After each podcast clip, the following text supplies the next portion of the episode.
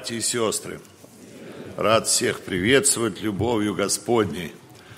Мы сегодня уже слышали о том, как мы можем во святилище уходить путем новым и живым, чтобы с искренней верою, с искренним сердцем и с верой уходили в это небесное святилище. И также слышали о благовестии, то, что Бог ждет от каждого из нас, церковь на земле – оставил, оставлено, и это мы с вами только для того, чтобы Христа возвещать. Мы народ особенные, люди, взятые в удел. Для чего? Кто дальше скажет? Чтобы возвещать совершенство, призвавшего нас из тьмы в чудный свой свет. Вот оно наше назначение, вот это совершенство. Словами, делами показать, открыть Бога людям – это наша задача. Тема, которая была предложена мне, это Исаак, муж, доверяющий Богу. Исаак, вот этот образ мужа Божия, э, в послании к евреям, 11 глава написано 16 стихом, «Но они стремились к лучшему, то есть к небесному, посему и Бог не стыдится называя себя им, их Богом, ибо Он приготовил им город. А в исходе, 3 глава, 6 стих, Бог сам говорит, «Я Бог Авраама, Исаака и Иакова». я, читая это место, думаю, Господи, а вот можешь ты сказать, «Я Бог Сергея» или Марии – или Александра. Бог не стыдится сказать. Это остались такие светильники. Мы не знаем, это еще вопросительный знак. Скажет так Бог вот о нас с вами или о ком-то. Может, это дерзостно как, потому что сам Бог говорит. А Бог не стыдится о них сказать, что я Бог Авраама, Исаака и Иакова. Хотя у них были ошибки, братья и сестры. У всех их, Авраама, Исаака, Иакова – как и у всех жителей земли. Были ошибки, но сердцами они были прилеплены к Господу и шли дальше. Верующий человек, который не доверяет Богу, Бог ему тоже не доверяет. Человек, который не доверяет Богу, тот Бог, не, Бог ему тоже не доверяет. В Иоанне на второй главе, 23 стихом сказано, и когда он был в Иерусалиме на празднике Пасхи, многие, видя чудеса, которые он сотворил, уверовали во имя его, но сам Иисус не уверял себя им, ибо знал сердце каждого – знал всех их. Почему Бог не доверяет людям? Некоторых людей а, почва, помните, каменистая. Зернышко упало и всходит быстро. Но там у человека бывает климат такой резко континентальный. То он загорелся для Бога, горит, потом потух, все уже, почти неверующий.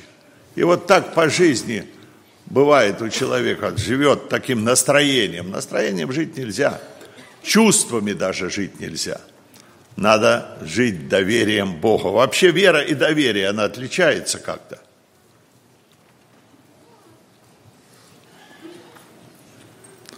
И бесы веруют и трепещут. Доверие – это практическое действие, правда? Мы верим, что Бог есть. Миллионы людей, наверное, верят, что Бог есть. А доверие Богу, это оно выражается в чем-то. Это не просто вот я доверяю Богу, и все. Оно выражается в действии, в словах, в каком-то служении или в чем. Те, которые доверяют Богу, оно обязательно проявляется, это доверие, и люди его видят. Хорошо, обратимся к Исааку. Если так кратко рассмотреть его образ – его рождение было необычным, потому что родители были уже в престарелом возрасте, матери были 90, отцу было 100 лет. И почему-то у великих людей часто бывают родители или матеря были неплодными. Я вот обратил внимание, у Авраама Сара не рожала всю жизнь. Под конец в 90 лет родила, да?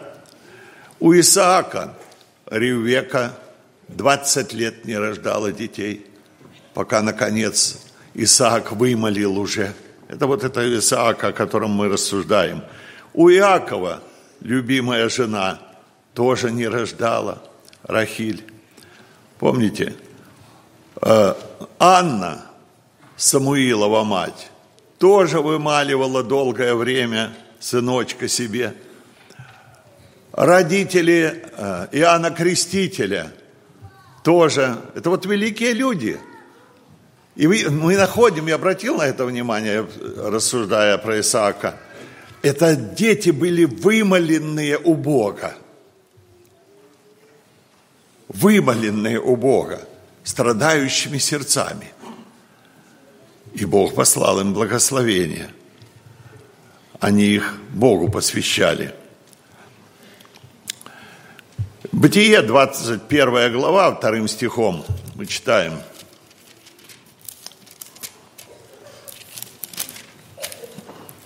Сара зачала и родила Аврааму сына в старости его, во время, в котором говорил ему Бог. Наконец, они получают долгожданного сына Авраам и Сара. И этот сынок подрастает – и там начинаются проблемы. Там есть старший сынок. И этот сынок на 14 лет, по-моему, старше был Исаака. И вот этот старший сынок возомнил себя первенцем, потому что он первый родился, и стал этого младшего унижать, смеяться над ним, как Библия говорит, даже гнать его, презирать его как-то. И Бог обратил внимание, потому что Бог сказал, что в Исааке наречется тебе семя, наследним будет Исаак, а Измаил-то раньше родился. На что это похоже? Это похоже, как Галатам написано, это иносказание относится и к нам с вами. А как оно к нам относится? Вот это иносказание, в четвертой главе. А то, что ветхий наш человек, он бывает у меня, это он был на 16 лет старше, когда я родился, а потом духовно родился. Дух и плоть. И вот этот ветхий человек, он всегда на дух нас давил. Он, плоть противится духу все время в нашей жизни. Вот это и насказание – а дух противится плоти. Они друг другу противятся так, что мы делаем часто не то, что мы хотим делать. И он претендует на первенство, это вот ветхий человек, но он наследства не имеет. Плоть и кровь Царства Божие не наследуют, землю ее закопают. А дух, который рожденный от Бога, который к святому тянулся, который хотел что-то делать для Бога, который хотел трудиться – который хотел благовествовать, Богу молиться, Слово Его изучать, Он к этому нас влечет. И у нас постоянная война вот внутри проходит. Это война между Исааком и Измаилом. Эта война до сих пор там на Ближнем Востоке продолжается. Уже тысячелетия продолжается эта война. Она проходит и в нашем сердце – а Бог говорит Аврааму, ты изгони, изгони Измаила, пользы с него не будет. И как ему трудно не было, ему пришлось проводить Агарь вместе с Измаилом. Это тоже был. И э, об этом Сара сказала Аврааму. И Бог говорит, ты Сару послушай, что она говорит. Вот в этом. И она, Авраам проводил Измаила, и остался наследник. 22 глава открывает нам Бога и Иегова Ире. Что это такое? А это вот Господь после сих происшествий, написано, искушал Авраама и сказал ему, иди принеси в жертву. Ну, я думаю, тот, кто Авраама проповедовал, образ Авраама и его веру, мы на этом останавливались. Я кратко просто скажу, что Бог говорит, возьми сына твоего, единственного твоего, которого ты любишь, иди, принеси на одной из гор место Мария и в жертвоприношение во всесожжение. Вы знаете, вот эта вера Авраама, она подверглась великому испытанию. Доверие Богу, он доверял Богу во многом, оно всегда пройдет через испытание. И вот это огненное испытание, которое Аврааму пришлось принести. Возьми сына твоего. Это был экзамен доверия. А что ж было для Исаака? Исааку было лет 17 до 20 лет где-то, вот в этот период. А, берет отец сыночка, идут по дороге. Трое суток шли. Может, ночью они не шли, три дня шли. А, пешком. Молчаливый был Авраам. Вот идут, идут, и тут Исаак сказал слова, которые, ну, наверное, пронзили насквозь сердце Авраама. Отец, вот огонь, вот дрова, где же агнец? Я думаю, не сразу ответил Авраам, где же агнец? И вот тут он сказал, и Иегова Ире, Господь усмотрит себе агнца для всесожжения. Родители понимают, нам такого не предлагали, что было предложено Аврааму. Но Исаак, Исааку закладывался фундамент доверия Богу вот в этом – и идут дальше. Потом там отроки остались, и на него Авраам дрова возложил на Исаака и несут вместе. Принесли на гору. Этот мальчик смотрит, что дальше. Авраам начинает жертвенник складывать. Ну, наверное, ж мальчик не стоял, когда столетний Авраам да не столетний, ему уже было, наверное, около 120 в это время, да, складывает. Наверное, и он помогал камни эти складывать, жертвенник. Исаак этот ложит дрова и смотрит по сторонам, что дальше. А дальше отец веревочку берет и руки ему начинает связывать.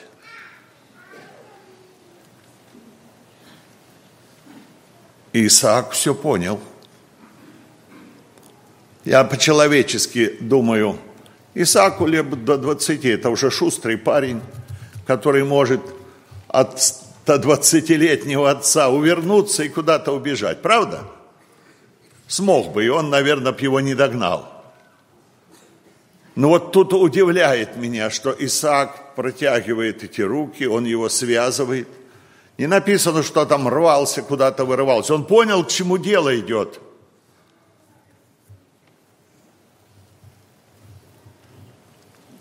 Вот здесь Исаак открывает нам образ Господа Иисуса Христа, который сначала дрова нес, а Христос крест нес на Голгофу. А потом его в Евсимании связали, когда у него была сила 12 легионов вызвать. Исаак, я думаю, мог бы убежать как овца он был веден на заклание. Исаак, как прообраз Господа, руки подает, связывает его отец, на жертвенник ложит и нож поднимает. И тут его ангел останавливает. Говорит, Авраам, Авраам, я вижу, что теперь, что ты любишь меня. И вот эта жертва, которая несет свое орудие казни, напоминает нам Господа нашего. Господь усмотрит себе Агнца. Это открывается нам образ этого молодого юноши, который, можно сказать, принял смерть, если так угодно Богу, он готов на это. Потому что написано, верою Авраам принес сына своего Исаака в жертву. Далее вырастает этот юноша, 23 глава повествует, как Сара умерла, когда ей было 120 лет – ей, значит, 120 лет, было ему 30 лет. И Аврааму в это время 130 лет.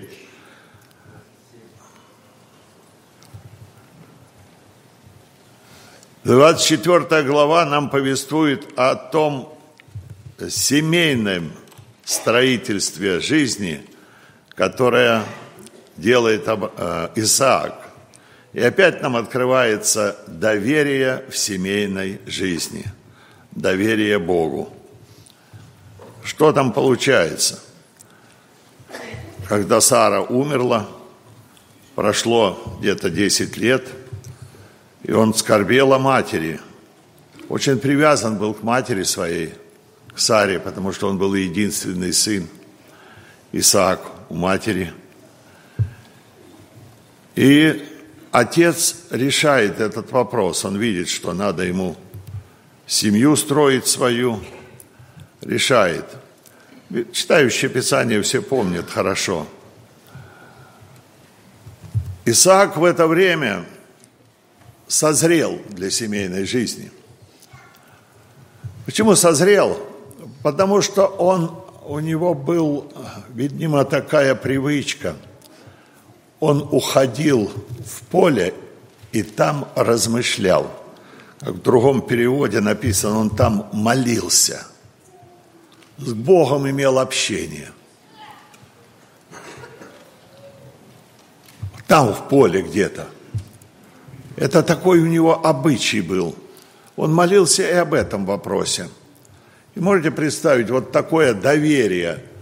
Ну, отцу ладно – Почему он доверял отцу? Потому что он помнит, он никогда не забыл. Это был такой момент, вот этот жертвоприношение, когда экзамен на доверие сдавал Авраам, а Исааку фундамент доверия Богу заложился. Он знал, насколько он дорог Аврааму, этот сынок. И отец, он знал, что Бог сказал ему это сделать. Потом отец все ему рассказал. До этого он не рассказывал. И понял он, что Бог так доверяет, что отцу можно доверять. Отцы. Нам дети или доверяют, или не доверяют. Правда? Доверяют тогда, когда они видят наши отношения с Богом. Насколько мы Богу доверяем в нашей жизни. Мы играем в религию, или настоящие верующие. Мы лицемерим в церкви, одни от дома другие. И тогда они или доверяют, или не доверяют. А он отцу доверял, он уже, ему уже было 40 лет.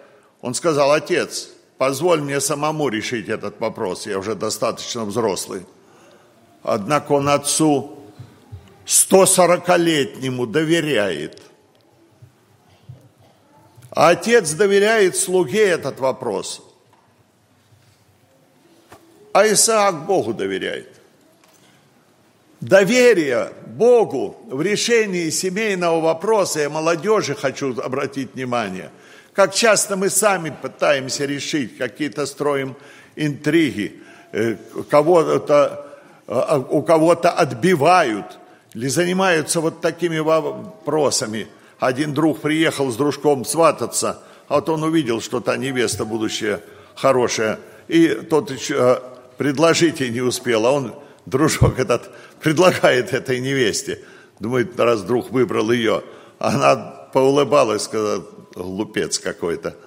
Пришел, стал человек свататься, она знает, что к нему приехал свататься. А этот хотел перебить, что ли. Вот какие-то интриги строит такие, иногда с предательством граничащие. Э, это все Богу противно. Бог хочет, чтобы мы Ему доверяли. Ведь Он вникает во все дела сынов человеческих, так или нет? Тем более устройство семьи, которое совершается однажды в жизни. Сестры дорогие, братья дорогие, доверяйте Богу, доверяйте своим родителям. Вы знаете, в моей жизни я, пришлось ну, через это пройти. Когда мне стал вопрос семьи, я жениться собрался, 21 год. Потому что брат мой сказал, что мне надо жениться, старший. И я, значит, думаю, а на ком? Вот открываю вам. А на ком? Ну, ясно, что своего народа, как Авраам, так же. Он с язычников не ходил, я тоже с язычниками хотел, церковь. В церкви, смотрю, хор, там 30 или 40 сестер, я смотрю, ну какую ж мне выбирать? И вот красивенькая, обратил внимание. А мне мысль, мировидность обманчива и красота суетна. Я думаю, Сергей, ты же обмануться можешь сейчас. Ты же вот смотришь, что личико в ней красивенькое и все. Я не против красоты – ну, это я свои рассуждения, я Библию знал, и он открывает, это ж Бог мне говорит, думаю, Господи, а что ж мне дальше делать, если сейчас я буду выбирать, вот, обычно ж по внешнему виду выбирают, понравилось, то я могу ошибиться. И тогда я сказал, Господи, все, крест на моей влюбленности ложу. Вот ты приведи, ты когда-то привел э, эту Еву к Адаму, и мне открой это. И все, я буду согласен. Даже вот в своей наивности какой-то юношеским максимализме такие слова вырывались у меня в молитве. Я стал Богу молиться и все, перестал их разглядывать. Стал Богу просто молиться, и даже, Господи, вот мне было жалко всегда инвалидов. Если она инвалид даже, и знать буду, что это Твое, я согласен. Думаю, а кто ее возьмет? Их не, э... Вот такое было доверие, потому что то, что ты даешь, то самое лучшее. И вы знаете, Бог мне два раза открыл мою будущую жену. И тогда напоследок я себе говорю, Господи, ну если ты открываешь, так это отец согласится. Отец решал вопрос, мой отец согласится. И едем к отцу, я говорю, отец, так и так. Жениться я собрался. Ну, кого ж? Ну, я говорю имя своей будущей жены. Он говорит, кого? Я говорю, ее. Он говорит, слушай, тебе надо жена, ты здоровый, чтобы два ведра воды могла взять, понести, чтобы сельский человек рассуждает по-крестьянски. Я слушаю его, что-то мне не сходится э, в этих вопросах. Но потом напоследок я отцу говорю, слушай, отец, позвал отца и мать. Я, говорю, ее не выбирал. Бог мне указал, если Богу угодно, то она будет моей. Но против отцовское благословение я не пойду. Вот если бы отец как сказал, что нет, сынок, я не пойду. И что? Я говорю, давай, отец. Но это мое субъективный подход – если кто-то начнет вот так подражать, то вы ошибетесь. Принцип доверия, а если, ну, не детали. Я говорю, отец, крути хоть 100, 100 штук жребиев, одно ее напиши. Если она моя, я ее из ста вытащу, и из тысячи вытащу. Но отец говорит, ладно, не буду крутить. Два, один пустой, один ее. Но я вытаскиваю, ну, читай, отец. Ну, все, благослови вас Бог, деточки. Отец совершил молитву, я со свободным сердцем поехал ей предлагать. Доверяйте Господу. То, что Бог вам предназначил, это самое лучшее. Самое лучшее, то, что Бог нам дает в жизни нашей, это по отношению к браку. Ревека была добродетельная жена, сестрички дорогие. Добродетели учитесь до брака, чтобы было делать добро для вас счастьем, наслаждением делать добро. Помните, как этот э, слуга этот пришел, говорит, кто напоит вот мне, меня, и скажет, верблюдом напою, того, то и невеста господину моему. Так она и его напоила, и верблюдов, говорит, бегала к колодцу, черпала эту воду и выливала э, в поилку этим верблюдам, которые по 100 литров выпивают. Я не знаю, сколько ей пришлось бегать этой Ревеке. И она это с таким удовольствием это делала, что кому-то послужила. Жаждой миру послужить жил Христос.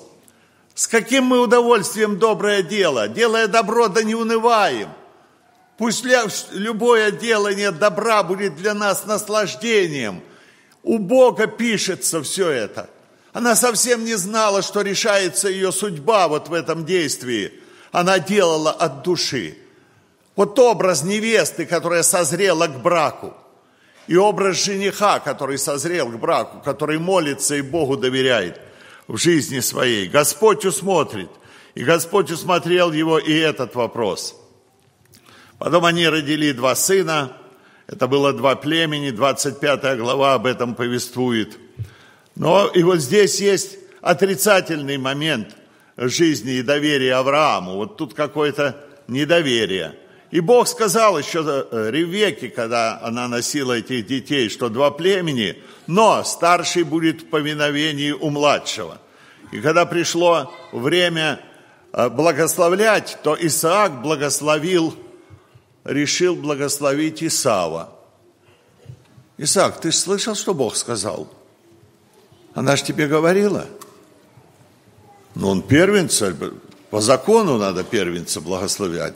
И они не поймут, ни, ни дети не поймут, ни другие. А, а благословлять решил, потому что кушанье ему нравилось. Вы знаете, чем мне Библия нравится? То, что это вот как фотография. Историю пишут эти писатели или дееписатели, не знаю. Они каждый в своем направлении, как ему одно и то же событие истолковывают, все эти историки. Но Библия Авраама показывает, а что не так было? Да, было не так. Но и мы все равно любим и уважаем. Давид муж по сердцу Божию. Все было так. Было и не так. Но мы все равно любим и уважаем. Потому что это истинное. Наших же лидеров иногда, когда начинают хвалить или расписывать, то, ну, ничего, все идеальное. А здесь вот Исаак, но Бог, Бог повступился. Ну, тут вы знаете, Ревека помогла Иакову, научила его. Но на что я хочу обратить внимание родителям, когда у нас есть свои любимчики? Вот это тоже детей раздражает. Когда мы одного любим больше, а другого меньше. Послушных любим больше, а непослушных меньше. Вот такой выбор. И здесь как раз получилась вот эта а, раздвоенность, что мама за Иакова, а папа за Исава был. Это ошибки были, ошибки воспитания. Следующее – доверие Богу с окружающими – 26 глава Бытие об этом говорит, что был голод, сильный голод, даже больше, чем те годы, когда был Авраам. И Авраам, Исаак решается с семьей переселиться. Но Бог сказал ему, чтобы в Египет не он не ходил. И он в Египет не пошел, а пошел царю филистимскому в Герар и поселился в Гераре. И вот там тоже ошибка была. Ошибку, которую совершил когда-то и Авраам. Он в Герар пришел там, филистимлян жил, и видит, что люди нехорошие. И Ревеку назвал тоже сестрой своей. как Авраам когда-то Сару сестрой. И там едва что-то не случилось. И здесь тоже едва беда не случилась, но Бог вступается. Это были ошибки. Вступается и предупреждает Исаака через царя филистимского. Вы знаете, дети повторяют наши ошибки. Это тоже урок из этой истории. Дети повторяют часто наши не только ошибки, но наши грехи. И как трудно бывает родителям видеть это и понимать. Поэтому будем стараться жить так, чтобы нам не стыдно было, когда дети повторяют за нами. Будем так жить.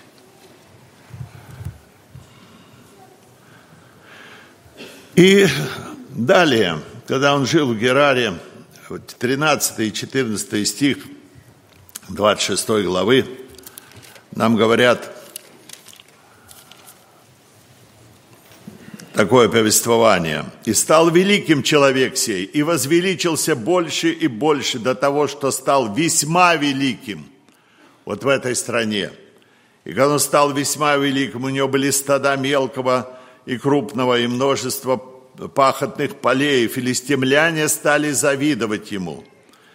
И все колодези, которые выкопали рабы отца его при жизни, отца его Авраама, филистимляне завалили и засыпали землею.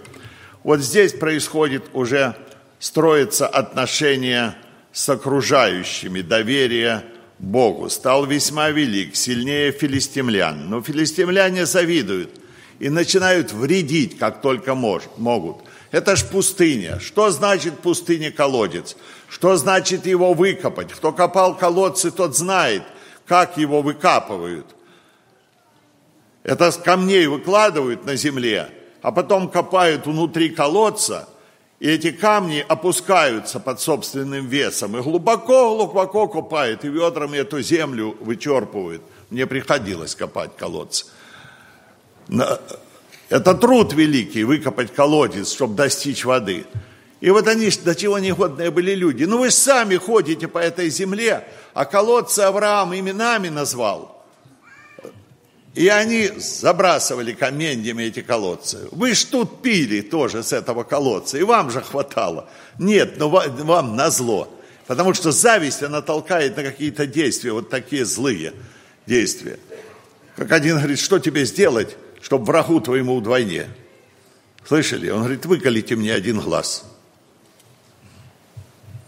Поняли? А, а врагу тогда два выколет.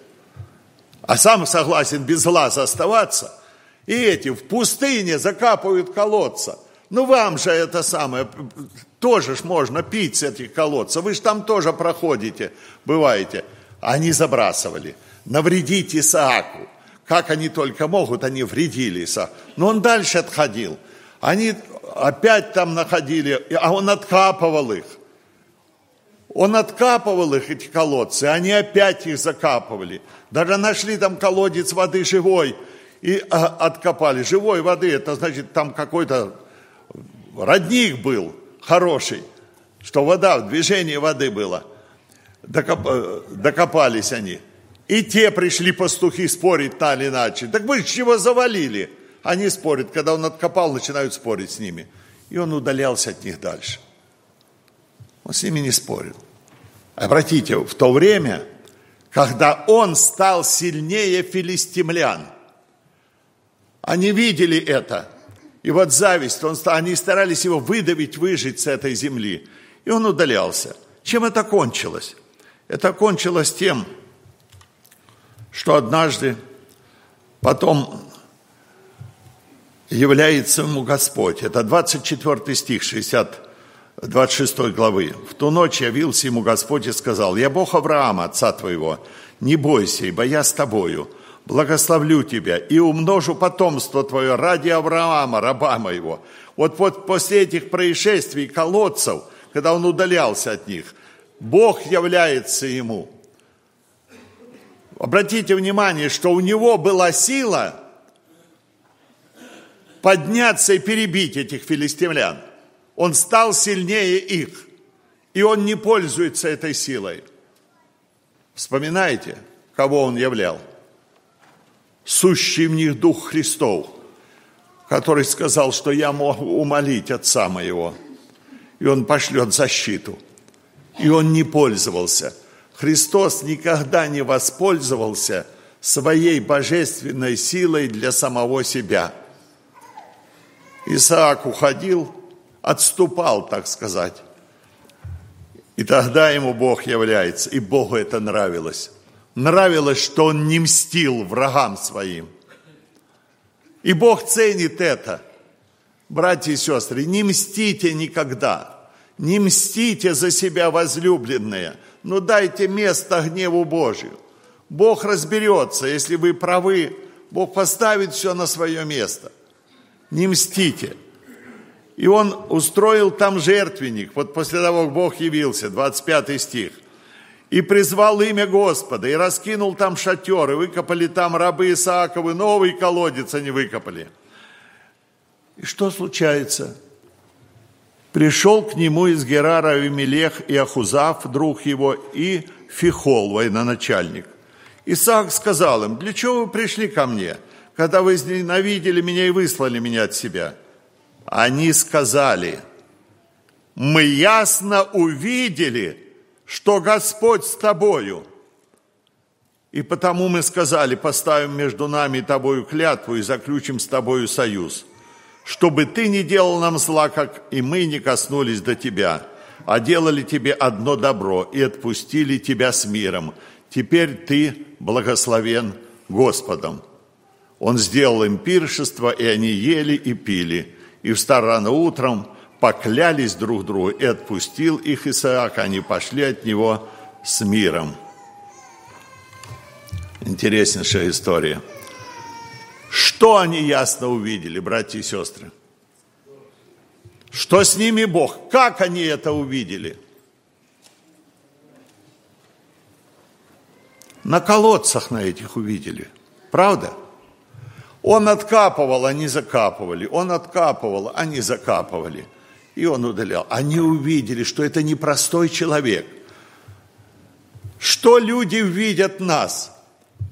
Там, где мы работаем, там, где мы учимся, там, где мы живем. Могут они сказать, это человек Божий, мы ясно видим, что Бог с ним. Брат передо мной только что говорил, сели в такси, едем, а он смотрит в зеркало, что у вас что-то другое, у вас какой-то мир есть в сердце. Мир в глазах. Что в наших глазах? Друзья мои. Могут окружающие люди. Они грешники, негодные, нехорошие. Но что они видят? Они читают людей. Читают люди жадно нашу книгу. Вы Христово благоухание. Так написано. И мы призваны это благоухание распространять на всяком месте. Вот оно благоухание Исаака в доверии Богу он шел и поступал по-божественному, по-святому. И они ясно увидели, что Господь с тобою. Если этого люди не могут сказать, то это, вы знаете, под вопросом. И христианство наше под вопросом. Если мы миру себя не являем. Если люди говорят, да знаем мы вас, верующих. В ту церковь, в которой вот эти ходят, я никогда не пойду. Вы слышали такое изречение – для многих путь истины будет в поношении через некоторых людей. А эти безбожники, злодеи, ясно увидели, что Господь с ним. Надо жить так, чтобы люди у нас видели Христа, братья и сестры. Между тем узнавали, что они были с Иисусом. Так сказано. Много примеров. Доверие Богу. В Новом Завете мы читаем, и в Ветхом Завете. Пример недоверия Богу. Это как народ израильский по пустыне шел и не доверяли. И назад хотели возвратиться и роптали. Какой результат? Вместо 40 дней 40 лет. Валааму Бог открыл, что делать, что не делать. не доверял. И последствия тоже печальные. Сотник, смотрите, как Богу доверял, который Христа удивил. Скажи только слово, и выздоровеет слуга мой. И сказал, я, говорит, в Израиле не нашел такой веры. Хананиянка, которая тоже удивила. Говорит, так, Господи, ну и псы питаются крохами. Дай мне эту кроху. Это язычники были. Вот что удивительно, что народ израильский, он не удивился неверию их, израильскому народу. А язычникам удивлялся их неверию. Все парадоксально у Христа. Доверять Богу – это и есть взять крест и идти за Ним. Вдова Сарепская, она тоже доверяла. Иосиф, юноши в Вавилоне. Они доверяли Богу. И в этом есть всегда результат. Вы знаете, результат Богу, доверия – это благословение, которое мы прочитали. Исааку Господь дал двойное благословение после Авраама. Он вдвойне благословил его, и оно обитало с ним. Это слава Божья. Это Бог не стыдится называть их своими. Это люди узнают, что с нами Бог. Один брат я читал его тетрадь, которую он в тюрьме сидел и написал, Рытиков Павел Тимофеевич. И там я прочитал одно изречение, которое у меня осталось в памяти на всю жизнь. «Не страшись стоящих впереди трудностей, но познав волю Божию, иди на риск. За последствия отвечает Христос». Мы Богу не доверяем часто из того, что мы Кажется, ну вот если я так поступлю, то у меня вся жизнь поломается, все порушится, бизнес развалится. Если я не схимичу чего-то, не схитрю, то, то ничего не устоит это все. Вы знаете, это все вот недоверие наше. Мы и делаем по своей воле. В одном псалме так поется. Если б жили мы по Божьей воле, доверяясь Господу во всем, разве столько мы терпели горе? Разве так стояли на своем. Доверять Господу. Мы слышали псалом. В собрании ходишь и поешь, благословений ловишь капли, а был готов пролиться дождь, но отказался ты. Не так ли? У Бога есть план для нашей жизни. И этот план самый лучший. Этот план осуществился в жизни Исаака – Иакова. Как бы они делали ошибки, но план Божий осуществился. Они не воспротивились. Как он осуществится в нашей жизни? Там самое величайшее благословение, которое Бог имеет о нас. И это намерение во благо, а не во зло, чтобы дать нам будущность и надежду. Это и есть взять крест и идти за ним, принимать от его руки – все, что Он нам не пошлет. Проведет три трудности через скорби, но обязательно благословит и до неба доведет. Аминь.